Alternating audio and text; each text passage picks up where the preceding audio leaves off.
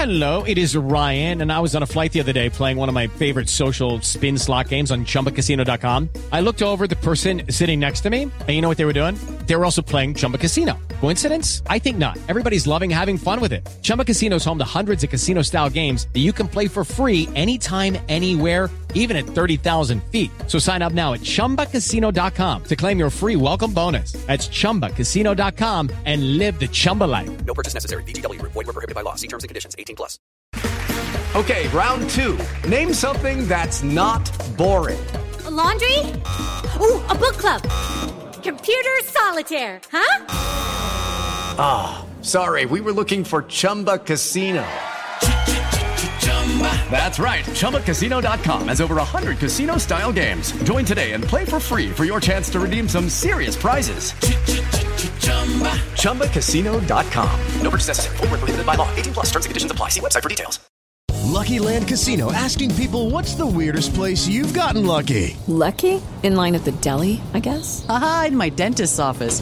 More than once, actually. Do I have to say? Yes, you do. In the car before my kids' PTA meeting. Really? Yes. Excuse me, what's the weirdest place you've gotten lucky? I never win and tell. Well, there you have it. You can get lucky anywhere playing at LuckyLandSlots.com. Play for free right now. Are you feeling lucky? No purchase necessary. Void where prohibited by law. 18 plus. Terms and conditions apply. See website for details. Hello, welcome to the Snooker Scene podcast. I'm Dave Hendon, and uh, welcome back to Dave Tindall. Hello, Dave. Hello again. Who would have thought? Things have changed since your last appearance, but uh, we won't dwell on that. But all, all I'll say is it was either you or Andrew Neil. He's he's not busy now, but uh, he wouldn't answer my call. So w- welcome back. Now, for those who maybe weren't with us last time you were on, just explain who who exactly you are. Yeah, well, that, that'll clear things up for people who think, who the heck's he? Um, I'm a, a friend of the podcast, Mm. I guess. Well, I am. Um, that came to it in lockdown, having having been a subscriber to Snooker magazine in the 80s. Um, then it, I kind of reconnected with snooker during lockdown. Bought myself a six by three. Started playing reruns of the 1982 World Championships. Bought a Steve Davis wig like you do. Um, so yeah, I'm just sort of a maybe the kind of um, a good fit for this in that you, you like being quirky and a bit a bit different. So maybe my presence can add a bit of uh, strangeness to to this rather than having a, a proper guest. Well, i this podcast is nothing if not ripped from the day's headlines, because of course you're you're a big noise in golf as well, and we've just had the Ryder Cup. Um, you you do you tell you do podcasts and, and, and you're a sort of betting expert, I suppose. Well, look, hopefully, yes. How did you see that? I mean, you you did tip an American victory, I believe. Yeah, I, I did uh, tip a, a sort of convincing American uh, win. I think um, home advantage is a big thing in Ryder Cups, even more so. It's it's um, as as the years go on, we're now not even getting close Ryder Cups. We're just getting hammerings wherever it is by the home team, and um, linking it back to snooker. Maybe um, there's something I'll say later about home advantage. Okay. One, I mean, I sort of, I'm not a massive golf fan by any means. I dipped in and out. I, I found the the build up unbearable. Um, I know you, I know you were part of that, and, and hopefully made a, made made a few quid from it. But it was so overhyped, and of course, what happens is you get to the start of it, and the crowd are just out of control. I mean, it was just kind of, you know, it just I, I, I couldn't I couldn't listen to them. But also the some of the coverage, and you know, good luck to our, our dear friends at Sky Sports, but some of the coverage was so bombastic. I thought yesterday's come on, the guy's gone. Could it be the day of destiny? And then they play all this music. It's just it's just golf at the end of the day, isn't it? Well, yeah, it's it is a long wait. The the, the build up just takes forever, especially when it's in America. So you're not even getting started until half you know afternoon on Friday. And there's so many so many things you can say. I'm glad I did my podcast early in the week because I'd kind of just going around in a loop by about Wednesday afternoon. Um, but yeah, it, it does get hyped, and it like a big boxing match, isn't it? When it gets hyped and then the outcome's a bit naff, it all seems a bit embarrassing. I just think, and we're not a golf podcast, but my final word on this: when you know we saw Rory McIlroy was in tears, and some of the others, and they were saying, you know, this is the biggest thing in golf. I think gun if, they took a truth serum and it was a gun to their head, surely winning the Open or the or the Masters is, is got to be ultimately bigger, hasn't it? I don't know. Well, I think that they because they spend 52 weeks of most years um, playing for themselves, Mm. so individual. When they kind of get back to this team thing, I think it really does sort of get to them. They really do appreciate maybe what they haven't got as Mm. people in an in an individual sport. You know, they haven't got teammates like footballers or rugby players or cricketers.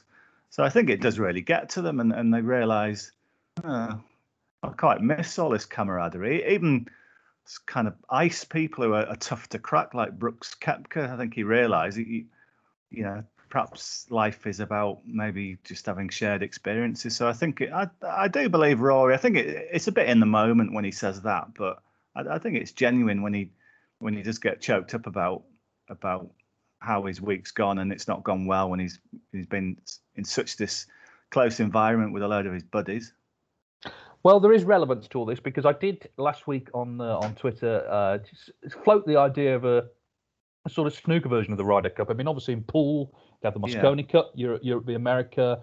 In tennis this weekend they have this thing called the Laver Cup, which is Europe against a sort of rest of the world team. Even ten pin bowling, they've got the Web- Weber Cup. You know, so there's a lot of sports have these sort of uh, battles between continents and whatever. And my idea was maybe Europe versus Asia. So you'd obviously have a lot of Chinese Thai players in the Asian team. European team would be largely British based, but opportunities for other players as well. I put a poll up. We had over a thousand respondents. Sixty percent were in favour. It's fair to say a lot of the forty percent who were against were very firmly against, which surprised me a little bit because this this event doesn't exist. So it's not like you know I- I- it, it doesn't actually exist. It's just an idea.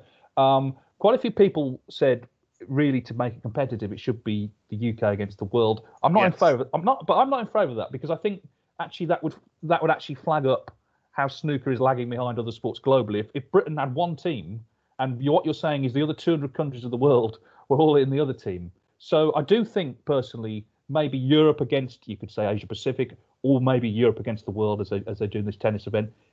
The exact format, how it would work, how many players, how they would be chosen, I don't know. But it was just an idea. The thing is, though, I mean, snooker feels like a very individual sport, but like you say, golf is that as well. And then suddenly, when they're in a team, you can see what it matters to them. So it, may- it may be a runner. I don't know. Yeah, I mean, I've I've watched plenty of Mosconi Cups and thought it was great, and you can see how much they're enjoying it. Um, yeah, I'd want. I do think it's a good idea. I'd I'd want to get kind of Neil Robertson in there somehow. Well, this is the other. This is the other thing, isn't it? You know, would the players actually want to play in it? I mean, it, what is it actually something that would interest them? I suppose you know, I mean, the money obviously might, might come into it, but there's no guarantee you would get actually the, the people you would want to play in it. Yeah, maybe not. I mean, I mean, I, going back to the the kind of eighties, I think it finished in the eighties. But one of my very favourite events was the that team event Mm. when it, it just seemed like you had the perfect split of three good players from a certain country, like Canada. You'd have Werbeniuk, Stevens, and um, Cliff. Thorburn, of course. Wales, you've got Griffiths, Reardon, and Doug Mountjoy. I used to love those because it sort of had a team feel to it. I don't know you, what you're talking about is a very different format, but um, I still think the, the overall kind of idea that you get a team involved, I think it would work well just for something different. And I think it, you know, a, a lot of the, the talk about snooker in the last few years has been about sort of mental health and how difficult it is to be out on your own individually. I think a, a team thing would really bond people, and, and then that could have a knock on effect for for the- rest of the season. Like you know, friendships would develop maybe strongly, made friendships for life even, and then when they're out and about, they're more likely to bond together. Maybe. Well, you know, it's just an idea. As I say, um, sixty percent for what it, for what it's worth, we're for it. Forty percent not. We'll see. Uh, like everything, it'll come down to broadcasting, sponsorship, all the rest of it. Why, why- Um, why, would yeah. why would people be against it? What what's the negative? Have you not been on the internet? people are against them. People are Well, I know against you've got to have. Yeah, I know it's sort of binary, and you've got to be for something or Yeah. against something. But what what's the what's the downside of it? I, like I say, it's the internet. People people tend to be against stuff. Uh, but uh, speaking of speaking of for and against, and this is what's known as a segue. Um, we, we've been speaking recently about the Crucible. Of course, Trump made his comments thinking the World Championship should move on. I was pretty clear. I didn't agree. Phil Yates was on last week. He didn't agree. He was very determinedly didn't agree. Dave, you've been to the Crucible as a, as a spectator, um, as you've told us before, and I know you've got something to say on this subject. Indeed, I do. I think if you if you'd asked me at any point over the last thirty years, I would have thought, oh, what a, what a ridiculous question. That it's not even up for debate. But since um, it's been mentioned as a possible idea that it couldn't be there. You know, Judd and Neil's comments. By the way, this is another area I want to go into shortly mm. about the fact that they were said by Judd and Neil. Just hold that thought. I will. um, yeah, my, I can't believe I'm sort of thinking this now, but I, I feel if I just said, "Oh yeah, keep it there," I feel like I'm just another kind of white male from the 80s thinking, "Oh, you can't change this because it's always there." And and I think when you're making the arguments for I think to some extent you are seeing it through the prism of of who we are um, as kind of blokes in our whatever 40s 50s 30s 60s whatever that have grown up with it. So to to sort of address some of the things Phil said, I mean that's the great Phil Yates. Who am I to question him? But I just thought I'd I'd mention a couple of things. He he said some of the great moments. Back to golf here. Some of the great moments in golf um, are when the Open is at St Andrews. But I mean, the Open's only held there every five years. So, so when Shane Lowry wins at Royal Portrush, does that diminish what he achieved because it wasn't St Andrews? And then Phil says, um, you, you know, viewers when they when they watch an Open at St Andrews, they see the road hole and all the history of the hotels around it and that iconic land. And you can say the same thing about the Masters um, when you see the beauty of Augusta National, you can see Amen Corner, the azaleas, all the pines and the water. But but but view, viewers on TV, they're watching. Sorry to sort of strip this down to, to mm. the basics. P- viewers on TV are essentially watching a 12 by 6 bit of wood, baize, and slate that isn't any different whether you plonked it in Sheffield or or, or in China. Yeah, we we sort of mock mock Americans when they talk about uh, the World Series in baseball because sort of no one else is invited to take part apart from American teams. I know there's a bit of a debate on that whether how it got named, but that's how it's viewed often, isn't it? That it's oh, it's the World Series. There are only American teams, but this is the world's the World Snooker Championship. So why can't it be played in other parts of the world? I think I think there's a sort of problem in the fact that the World Championship for snooker is, is its is it essentially it's be all and end all to, to lots of people. I mean, golf has got four majors a year and a multitude of different venues. So, you know, give, given that the Masters is, is at Augusta every year and St Andrews is at the Open, uh, the Open is at St Andrews every five years, it means in any five-year spell in golf, the biggest elite events, you're getting 16 venues in those five years. I mean, athletics has got a world championship that moves around. The Olympics is is in a different location, but snooker's it's not backed itself into a corner, but that's just the way it is. Snooker hasn't got the Olympics; it's once a year in the same venue. So is is there not as as as a slight compromise? Is there not scope to maybe alternate it between the Crucible and say China or Australia? Because if well, say hmm. if say Judd won it, I know that I'm not being very practical, but if say Judd won it in China, would you not say to him, "Oh, fair play, mate. You, one of your second world title came away from the home comforts of comforts of England, so should that not have extra merit that he's he's won an away world championship?" Well, the, the, on that specific point, the, I mean, it all boils down to the host broadcaster, which is the BBC. Now they pay a lot of money to show it. They don't want it in another country. Um, it, it's the times difference for a start in terms of the, the, the hours they show it, the, the cost of showing it, uh, producing it, going out to China would you know would cost a lot more. Um, so that really is the reason it's in the UK. What you say makes a lot of sense actually on a, on a pragmatic level to move it around. And actually, uh, this was floated about 20 years ago. Um, uh, snooker fans will remember there was a split in the game and there was a rival tour announced. It never happened. But one of the sort of um, the ideas at that time from leading players, I mean, we're talking big names. I I mean, I'll mention one of them, Stephen Hendry, said he thought the World Championship should go to different venues and, like St Andrews, come back to the Crucible every five years. So I absolutely see the logic in it. I don't agree. I, I think it should. I think it should stay there because I think that venue means a lot to a lot of people, including people who've never been there. And actually, I've met people from other countries who've come over just to be at the Crucible, literally to come. It means so much to them. So I think, I mean, I made the point, sort of the commercial reasons why actually it's a good deal for snooker. Um, I do think the history is actually important, but I can see the other side. I just don't agree with it. I'm not. I'm not. Yeah. I'm not saying. I'm not saying you're wrong at all. I'm just saying, and I get what you're saying about you've grown up with it. Well, that is a reason, but that that informs everything we look at in life. Um, Yeah. Our experiences, you know. So I don't see that as a bad thing. But I get. But move on because you mentioned Judd and Neil, why they were important. Well, l- let me throw this one at you. Um, what have those two got in common? Well, they're both left-handers. There you go. That, that that's my answer. I've I've ridiculously done some research about Okay. left-handers and venues. Right. So why why might they not want it to be at the Crucible? Because they've both got pretty average records for what they should be achieving. Neil's won it once, Judd's won it once, and you can't believe that they shouldn't have won it more. So this this is probably absolute hogwash and gobbledygook and Well, madness. you're on the right podcast for that. Yeah, was, about that's that. what I thought. Well, I'm going to say it anywhere. Mm. Um, so I, I worked it out, some percentages. Maybe there's something kind of in the feng shui of the crucible that doesn't suit a left-hander because of the way their brains work. And the, the only the only exception to the left-handed argument I'm going to make is Mark Williams, but I think his brain works differently to anyone, so he doesn't count.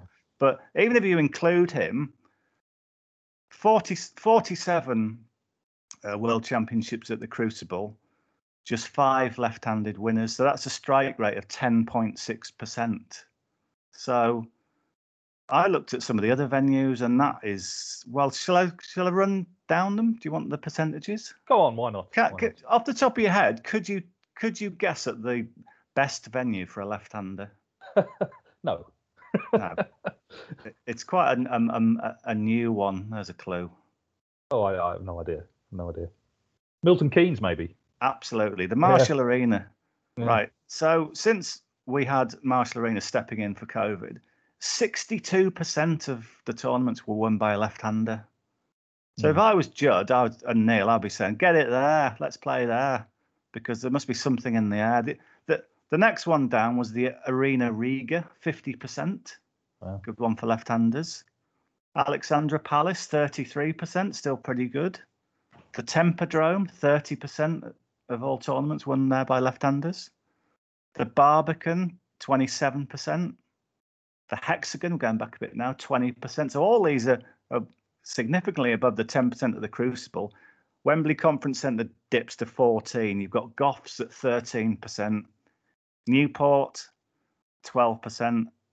And then the two bottom ones, the two worst venues for left-handers are the Crucible at 10.6 and the worst one of the lot. You think of a famous one I've left out? Um, did you mention the conference centre? I can't remember. Yes, Wembley Conference, 14%. You see, people thought people thought Dave Tindall was just someone who put on a wig and played snooker in his, in his back room, but here we are. You've done you've done some work. who, who, who says Tindall can't do statistics? Yeah. Nobody does. It's widely regarded as one of my strengths. Um, the, the the the bottom one is the Preston Guildhall with 4.7%. A graveyard for left-handers. No one said ever, but I've just No. said it. Yeah.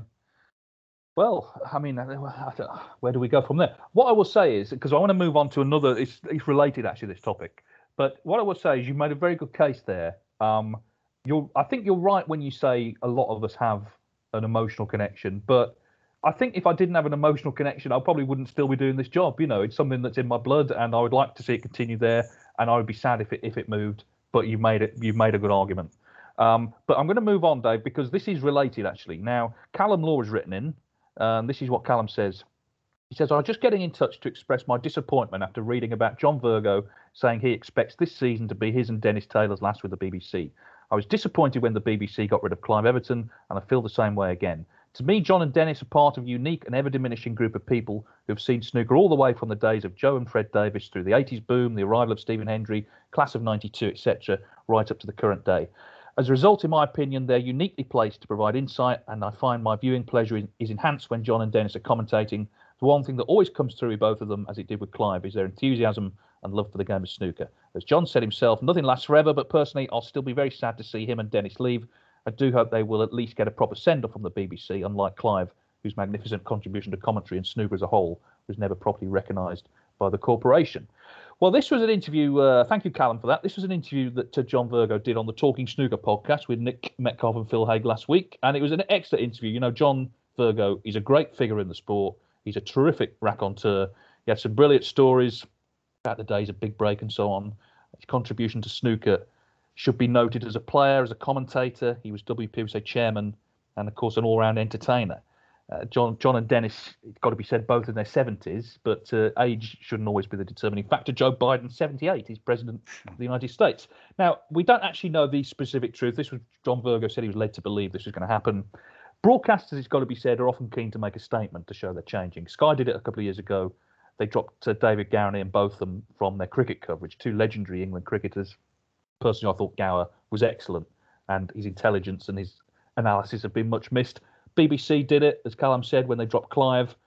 Then they wanted to demonstrate they were becoming a bit more chatty, a bit more based on characters, coverage based around the personalities of the players. It also became much less journalistic. Um, and I think people probably know my opinion on this, but to me, dropping Clive is a bit like the Rolling Stones dropping Mick Jagger. You know, pro- probably the first time they've been compared to each other change for the sake of it doesn't always work, is, is the point. There's a lot to be said for experience. JV and Dennis represented snooker very well for a long time. They both played at the Crucible in 1977, the first year. Someone actually this weekend, this very weekend, uploaded onto YouTube coverage of the 81 World Final, BBC coverage. Dennis Taylor is a studio pundit. So that's 40 years ago. JV in the in the interval was shown doing his impressions. So you know you've got to salute them as legends of the sport. But the other side is, Virgo also said something in this interview, which does in part explain the criticisms Judd Trump made of the BBC before the World Championship and the criticisms that a lot of snooker fans have. He said that Trump had had a disappointing season. Well, the fact is he won five ranking titles and he ended it as world number one. That's not a disappointing season. The problem is he didn't win any of the three events that the BBC themselves televise. Yeah. And this is the charge against the BBC. It's that their coverage exists in its own vacuum. And it's not helped. I'm going to bring it up again. It's not helped by World Snooker Tour championing this Triple Crown series, which to me has created a two tier circuit which sometimes feels like the other events don't exist or don't matter, even though they're all equally difficult to win. Casual fans who only watch the BBC may not care about that. Ardent snooker fans certainly do. And even casual fans still want information on the players. It's not good enough for a commentator to start a broadcast saying they don't know anything about the players they're watching. Now, uh, what I've noticed, of course, is, and this goes back to our, our dear friends on Twitter, many of the people who actually very much agreed with Trump before the Crucible are now the same people saying John and Dennis should be kept on. Uh, su- such is the sort of amnesia of social media. The fact is this look, it's up to the BBC who they want to employ. John and Dennis have had a very good run. Some will want them to continue, some will want to hear different voices. One thing's for sure, as we know with commentary, you won't please everybody. What I will say, as a, as a fan of the sport, I think it will be a sad day if we don't hear them again. They have both put in great service. Um, we'll see. I suppose it's just the natural order of things. They, they will be phased out. But do you have any strong opinions on this, Dave? Yeah, I mean, I, I listened to that podcast. It was really enjoyable. I, I uh, sent Nick a, a, text saying, "Well done for asking John about his political views compared to Jim Davidson's."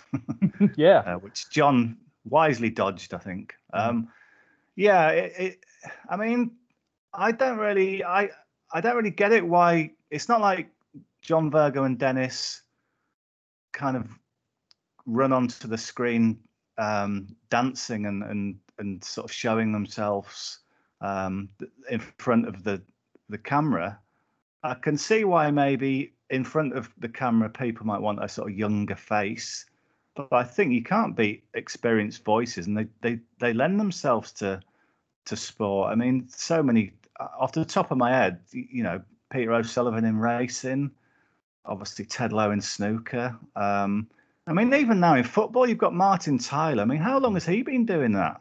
Well, I since mean, the seventies, actually. Yeah, it's incredible. You, you sort of play an old clip and you think, is that Martin Tyler commentator? and it and it still is, and he's still got relevance, and, and he's mm. still, you know, a sharp analyst on the game, and and I think Dennis and and John, yeah, it saddens me that when I heard that, I thought, oh no, I know you could argue this is possibly contradicting what I've said about you know snooker maybe moving on a bit, but I I I'd rather those two went out on their own terms because I still think you've got a lot to offer. I still think you can mix. I don't see why it has to be so definitive when you think, right, that's them done. Why can't you just have a mix of them and a few? Well, it may be, to be fair. To be fair, it may be that we don't know for sure because John, he, he, what he was saying was he, has, he, he that's the impression he's been given. He, he didn't. Yeah. I don't think it's absolutely definitive. I know that IMG, who make the snooker programs for the BBC, they've won the contract again for that, so they're continuing.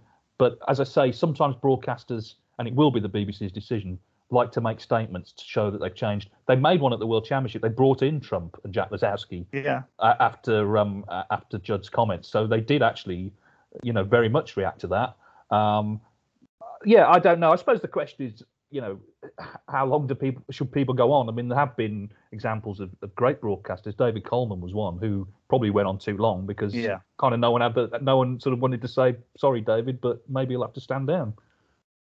Yeah, but uh, you know they, they seem a long way from that stage. I think Yeah, you can't yeah. you can't buy um, kind of an experienced voice as a common as a commentator. It's part of the the whole thing. It's not just the players, you know, involved in the action. The, the commentator can bring so much to it, and you you can't just get any old Tom, Dick, and Harry to come in. So they they're worth their weight in gold. People like John Virgo and Dennis Taylor. I'd be I'd be you know very sad to see them go. I agree, except I do think there's an issue with, and I'm not um, criticizing anyone particular, but if you're going to do the job, you have to be across stuff, you know. And to say Judd Trump had a disappointing season, he didn't. Okay, He- didn't win the world. He, he played in three BBC events. Well, in fact, he played in two BBC events. He couldn't play in the Masters because he had COVID. The UK Championship, he lost 10-9 on the pink in the final, and the World Championship, he got to the quarters. So even those three events actually they weren't that disappointing. Yeah, Um, but does that not? Is this not sort of we're going round in? We're kind of back to where we were. Is that maybe not John's opinion that the World Championship is massive, and and if Judd doesn't win that, surely Well- you'd say Ronnie O'Sullivan had a disappointing season if he won a few times but didn't win the world, wouldn't you? Is Well, it just? yes and- is he just? I suppose Yes no, I sounds a bit too much, kind of like he's ignored everything else. But I, I think you're right. I think, but uh, put it this way, okay? Where I would agree with with with you about that and, and Virgo about that is Judd Trump. To, I said this before. To be known, to be regarded as a great snooker player, you have to win. I think multiple world titles definitely, and you have Yeah. to win, and yeah, but you also have to win lots of other tournaments. Uh, if you look at the greats, Davis, Hendry, O'Sullivan, John Higgins, Williams, Selby. So there's five all-time greats. They've all done that. They've all won multiple world titles. They've all won lots of other tournaments. Judd Trump so far has won lots of other tournaments. He's won one world title, but he's 32, so we don't know, you know, how many more he'll win and what his career will look like at the end of it. You can't really judge him un- until, you know, down the line. Um, so you could, I, I understand what what JV's saying, uh, not stepping up to the plate in the World Championship, but you can't just ignore everything else he's done, I suppose. And I, I'm not saying he did, but I, I think that that comment was a bit glaring. I know a lot of players have picked up on it online and said, "What are you talking about?" Anyway, I want to move on because we, we we've got other emails I want to get to. Uh, Glenn Shaw, he says, "I'm Canadian here. I grew up in North America's fast food pool, but much prefer snooker's cerebral demands, colourful personalities, and elegant approach." So new to the sport and really appreciate your podcast. Always interesting. Thanks so much. Two questions, if that's okay. One, why do snooker players tend to tap their bridge hand and or middle fingers as they flutter, prepare for their shot? Two, why do snooker players tend to age out? Ronnie Higgins and Williams excluded, of course. Mental pressures, eyesight, personal time commitments. On the first one, I mean, Tony Meo was the most famous. I was about to say that. Yeah, he used to I do used this. to- I- I used to copy that because Well, I that's thought exactly the- I saw that- Tony Meo do it. That's exactly it. I think so many people did that, and they didn't know why they were doing it. They just seen Meo do it on telly, so they thought, "Oh, well, that's something you do." I mean, I think it, it- it's partly it's partly a nerves thing. It's partly some people have suggested it's sort of about timing the shot.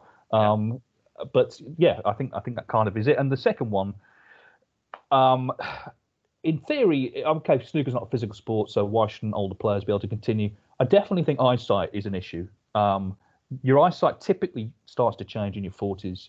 Um, I've seen, for example, Graham Dott wearing glasses, you know, when he's not playing, and that's got to have an effect on how you play because you you know you're, you're seeing things differently.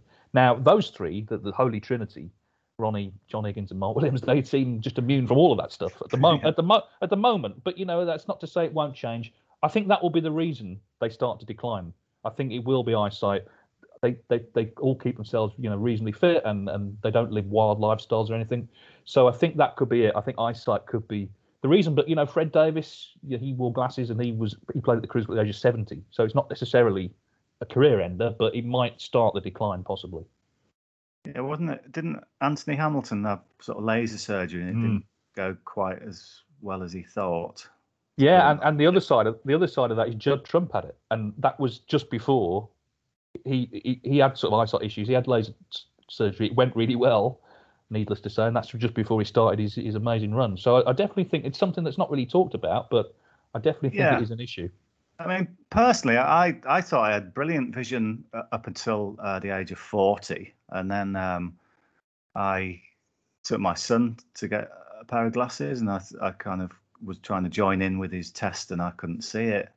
I, I do sometimes wonder though, what what is it about the ice? I mean, I I still play snooker now without glasses, and don't just don't need them. What what what can't you see?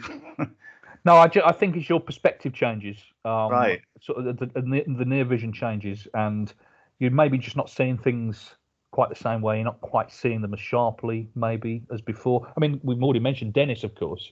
You know, famously winning in glasses, and to me, people people talk about the nature of that final, understandably, because it went to the last black. But the great achievement for me, as someone who wears glasses, was the fact that he, he won it in a pair of you know gla- glasses that he was sort of ribbed for and, and you know mocked for when he start, first started wearing them. But needless to say, he had the last laugh. He I'm gonna, did- I'm, I'm gonna. Sorry, Jack Karnehm who Jack Karnehm, yeah, he was uh, an optician, weirdly, as well as a snooker commentator. Uh, yeah, he made them. I'm going to move on. We've got one more email, and then, in fact, we've got two more emails. James Heat. Uh, I enjoyed your conversation with Phil Yates about the US Open pool. Do you happen to know why they racked using a template in the earlier rounds and a conventional triangle in the later rounds? Well, James, I've looked into this, and apparently it's because they had so many tables that they, the sort of senior referees, obviously couldn't referee all of them, so it was easier to use that template. And then, as you say, later on they switched to the triangle. So it's just because they had so many matches to get through. Apparently that was the reason. Paul Mastrelli. Now this is about the British Open. Paul has sent his his idea for what the format should be. Um, now, obviously, we're, we're an audio service, so we can't actually see it, but he, he does give some explanation. It comes down to starting three days earlier. You start. He wants to start it on the Friday. Um, he says to cater for the four-table format, much smooth, smoother transition between rounds. The tournament would have to be elongated by a few days. Uh, he says the draw for each round should take place live on ITV4, and uh, yeah, I, I, I, you can't see what he's sent, so it's kind of a bit redundant me talking about it. Other than to say the problem really, Paul, is it's uh, elongating the tournament because that adds cost. It adds cost to hiring the venue. It would add production costs for the broadcaster, significant if you're going to do three more days. I think possibly the solution, because it was a very busy event, although they got through the matches, you know, they got through them pretty well. Um, but maybe just filter a few out with qualifiers. That's what they're doing for the home nations. Um, let's be honest, you know, we're all snooker fans, but there are some matches there that you don't need to see at the venue. Um, the other thing is ITV4, who the broadcaster for the British Open th- this season, they're also at the mercy of live racing. So there's some afternoons, like the last afternoon, they couldn't show any snooker because they had racing on. They have to share with other sports. So that comes into all formats. In terms of having the draw for every round live, the problem with that is it goes on forever in the early rounds. I mean, if you do the draw for the last 64, you know, that's 32 matches you've got to pull out. 64 names, obviously. That that takes about 15 minutes. Not great telly, really. Um, they, World Snooker did the draw in the players' room, which which was not great telly either. But it wasn't. But it wasn't live. They just put it on YouTube. Um, but thanks for you. You've thought about it, which is good. And uh, you did say feel free to send this on, so I will send it on, and uh, we'll see what they say. Maybe they'll go for it. In which case, I'll hail you a genius. But uh, that's the issue, I think, uh, lengthening the tournament because broadcasters pay for a certain uh, number of days. The venue is high for a certain number of days. So if that is increased, then the costs also also increase. Did you see any of the British Open, Dave? Yeah, bits and bobs, Mm. and um, yeah, I, I agree with that. I like I like format changes Mm. or people who think about them in depth. No, no, it's very it was very in depth. I just can't. I haven't worked out a way to actually show it on screen because we don't have a screen. No, because we're Um, because we're because we're a podcast. we are. Um, I also um, did watch quite a bit of the poll. I'm one of these idiots who thinks who watches a bit of it and thinks I could win that, Mm. and then clearly I'd get absolutely hammered um, all over the place. But I, used- I used to play. Um, Leeds is obviously famous for the Northern Snooker Centre, which is up for sale. Yeah, big I saw you yeah. put that. Yeah. Oh Yeah. dear, I hope it's not some bloke who wants to renovate flats or something. Well, that's the concern, isn't it? I mean, because that it's 47 years the Williamsons have owned that, and it was you know the key thing about the Northern is it opened before the snooker boom, so they saw an opportunity before really you know the game had exploded. And yeah, I mean, if that ever if that ever closed as a snooker club, Oh. that would well be awful, wouldn't it?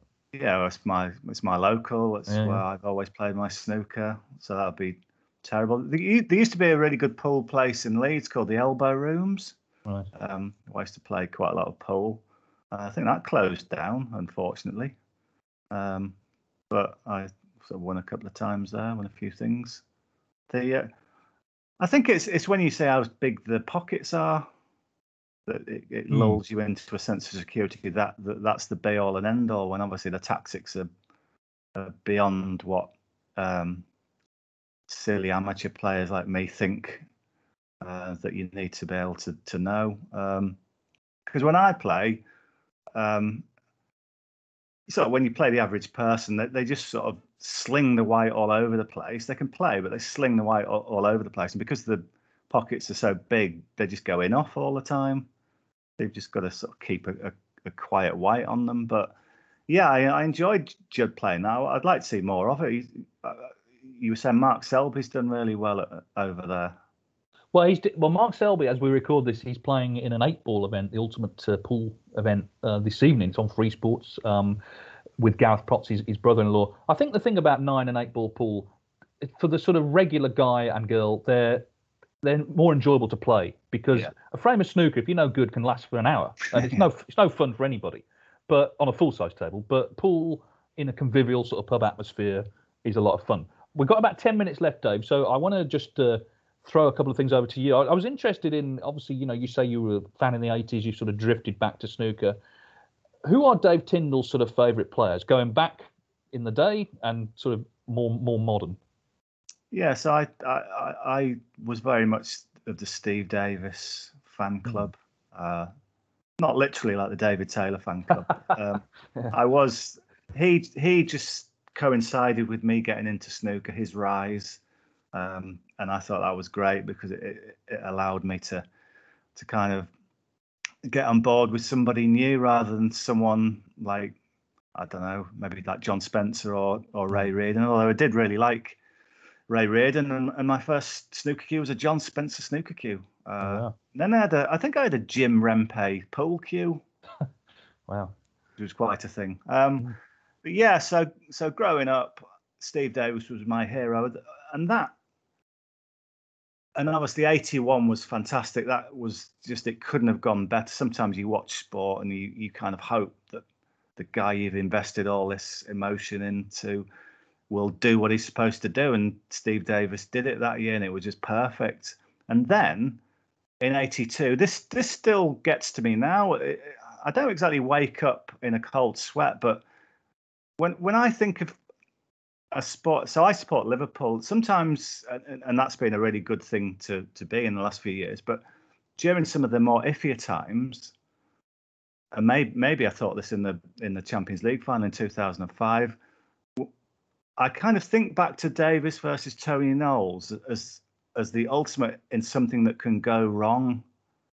Hmm. So, so I started thinking it's possible that a team you're playing against could have eight shots on goal and score all eight, and it's going to be eight 0 and and it just it panics me that that could happen because it did happen, and I watched that unfold as a massive Steve Davis fan, and it was just awful. It was just I couldn't. I I, I still think that's got to be one of the biggest shocks I've ever seen. I know Hendry lost. Did he lose nine 0 To Marcus Campbell, yeah. Yeah, to Marcus Campbell. But I still think.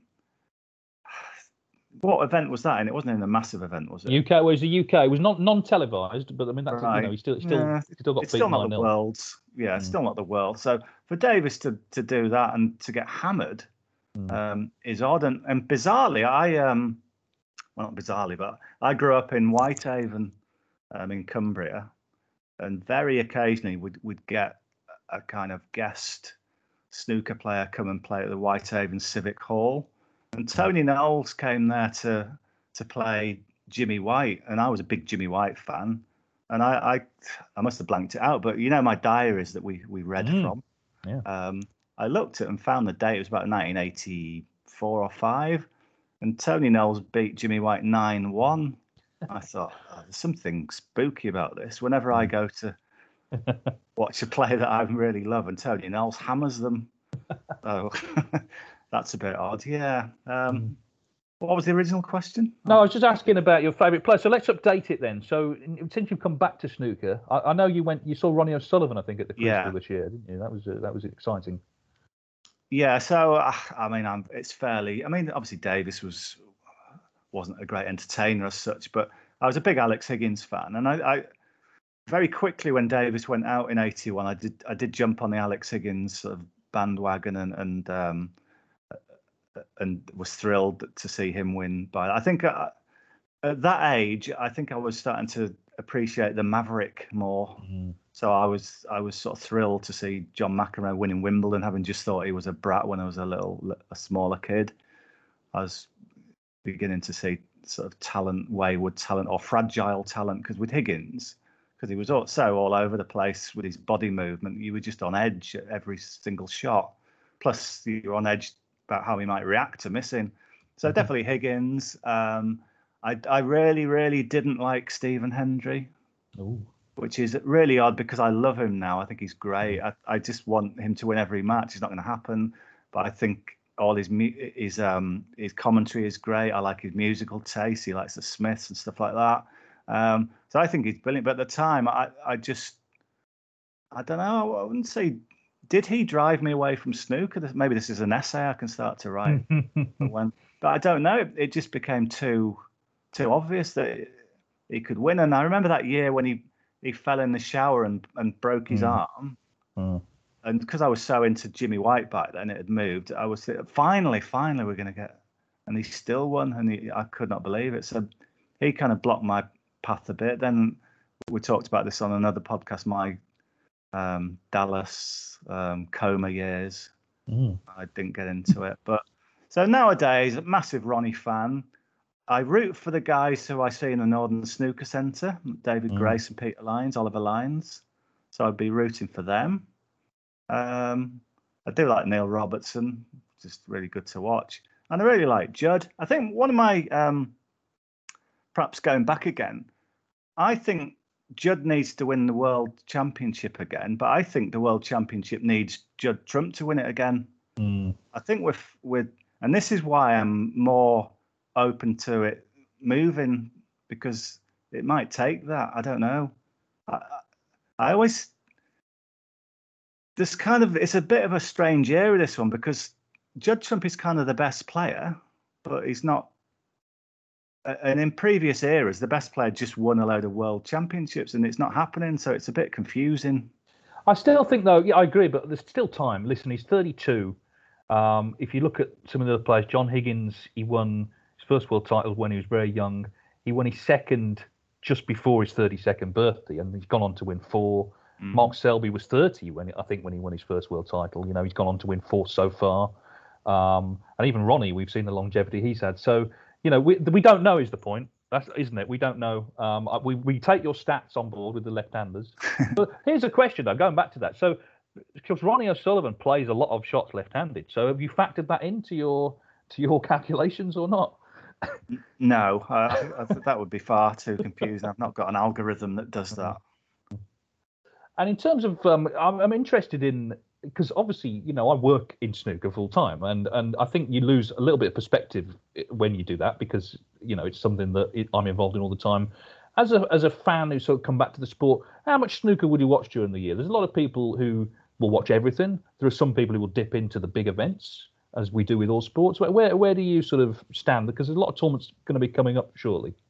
Yes, at the moment, I'm obviously craving some Yeah. snooker. Um, the World Championship, I will watch Mm. Every possible session. I'm I'm quite lucky. I'm so I'm a freelance sports writer, so I I work well because of COVID. I work all the time from home, Mm. but I've got the option to always have it on. So Yeah.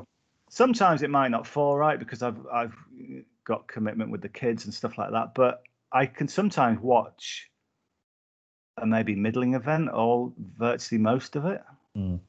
But yeah, I, I watch a lot of snooker nowadays. Um, I just back to that why anyone watches snooker. Maybe I just find it absorbing.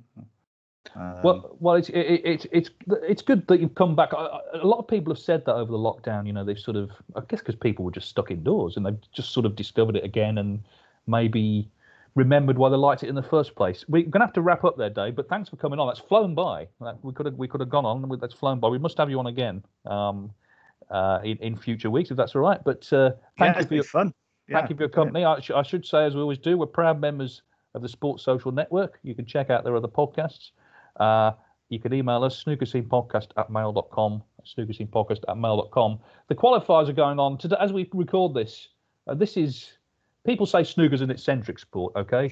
Stephen Hendry's gone to Barnsley for a tournament where they're playing for the Stephen Hendry Trophy. That tournament is the Scottish Open in Wales. In Wales. So that's where we are at the moment in the snooker world. These qualifiers are, are dragging on and on. I know why. It's because they make money from the betting streams. Good luck to them.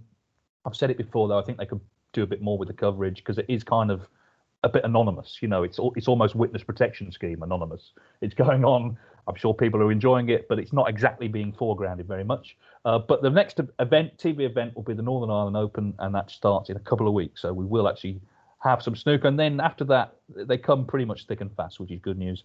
Because as Dave said, we missed it. But uh, we must wrap up there. Dave, once again, thank you for your company, Yeah, cheers, Dave. and uh, we'll be back in some form or other next week. Sports Social Podcast Network. Lucky Land Casino asking people what's the weirdest place you've gotten lucky? Lucky? In line at the deli, I guess? Aha, in my dentist's office. More than once, actually. Do I have to say? Yes, you do. In the car before my kids' PTA meeting. Really? Yes. Excuse me, what's the weirdest place you've gotten lucky? I never win and tell. Well, there you have it. You can get lucky anywhere playing at LuckyLandSlots.com. Play for free right now. Are you feeling lucky? No purchase necessary. Void where prohibited by law. 18 plus. Terms and conditions apply. See website for details. With Lucky Land slots, you can get lucky just about anywhere. Dearly beloved, we are gathered here today to. Has anyone seen the bride and groom? Sorry, sorry, we're here. We were getting lucky in the limo and we lost track of time. No, Lucky Land Casino, with cash prizes that add up quicker than a guest registry. In that case, I pronounce you lucky. Play for free at LuckyLandSlots.com. Daily bonuses are waiting. No purchase necessary. Void where prohibited by law. 18 plus. Terms and conditions apply. See website for details.